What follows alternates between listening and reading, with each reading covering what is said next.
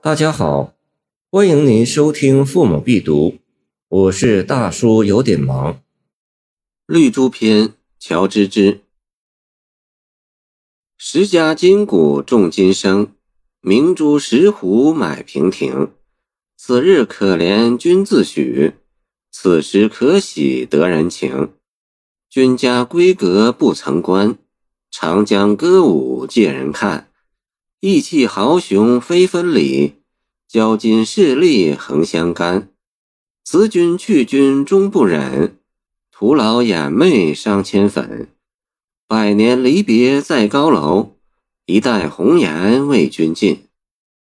乔芝芝生年不详，卒于公元六百九十七年，唐同州冯异人，今陕西大荔。与弟坎贝并以文辞知名。武后时，除右补阙，迁左司郎中。据《晋书·石崇传》载，石崇有宠妓绿珠，眉耳艳，善吹笛。权臣孙秀所求不得，遂矫诏搜捕石崇。绿珠因此跳楼自尽。历代以绿珠为题所作歌咏甚多，或称叹石崇重情，或惋惜绿珠命薄。均不过发思古之幽情，读乔芝芝死诗却最为特殊，因为绿珠与石崇的悲剧，二三百年后又在乔芝芝身上重演。据《旧唐书·乔芝芝传》记载，芝芝时有侍婢曰咬娘，美丽善歌舞，为武承嗣所夺。芝芝怨兮，因作《绿珠篇》以寄情，密送与婢。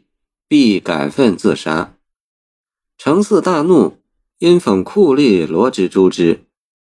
由此可知，本诗虽咏绿珠，实以他人酒杯浇我胸中快垒，借以发出诗人对其侍婢咬娘的爱恋和对武承嗣的怨愤。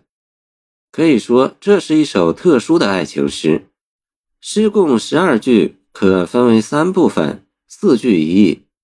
首次聚一析，续写绿珠驶进石家，并赢得石崇的爱情。石崇为东晋巨富，金谷园是其私家院用，其中多歌妓舞女。因为金谷园主人石崇重心声，故以明珠石斛买平亭。平亭本指女子体态优美，此处代指绿珠。据灵表录译。梁氏有女容貌，石季伦即石崇字，为交趾采访时，以珍珠三斛买之，即绿珠也。此乃明珠石斛所本。此日可怜君自许，此时可喜得人情。此日此时，皆就绿珠出入金谷园而言。可怜可爱，得人情，得到爱情。只得到石崇的宠爱，四四句道出绿珠悲剧命运的直接根源。君家闺阁不曾关，长江歌舞借人看。意气雄豪非分离，交金势利横相干。东晋士大夫无金无藏娇之习，反而喜好斗富摆排场，常以佳妓诱酒劝客，故诗中有“不曾关，借人看”之说。义气雄豪，交金势利，明指孙秀，暗设武承嗣。孙秀骄横跋扈，为所欲为，蛮横霸道，强行夺人所爱，毁灭了绿珠和石崇的爱情，并夺去了绿珠的生命。最后四句仅承前诗，续写绿珠悲剧性的结局。百年离别，借永别。高楼点出绿珠跳楼身亡的悲剧结局。这一段虽是只写其事，但语言中充满同情和感愤。诗全写古人古事，无一句涉及己事，但由于遭遇相似，读来又字字句句不离己事，时以血泪写成，以致咬娘看后笑绿珠而感愤自杀。诗到关情处，皆缠绵悱恻，如“此日”二句，将一个普通下层歌女的可喜可爱，由外表到内心予以生动展现。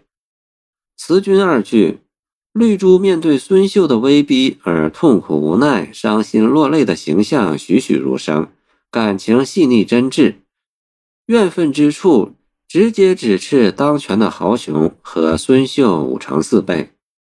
义气二句理直气壮，毫不留情。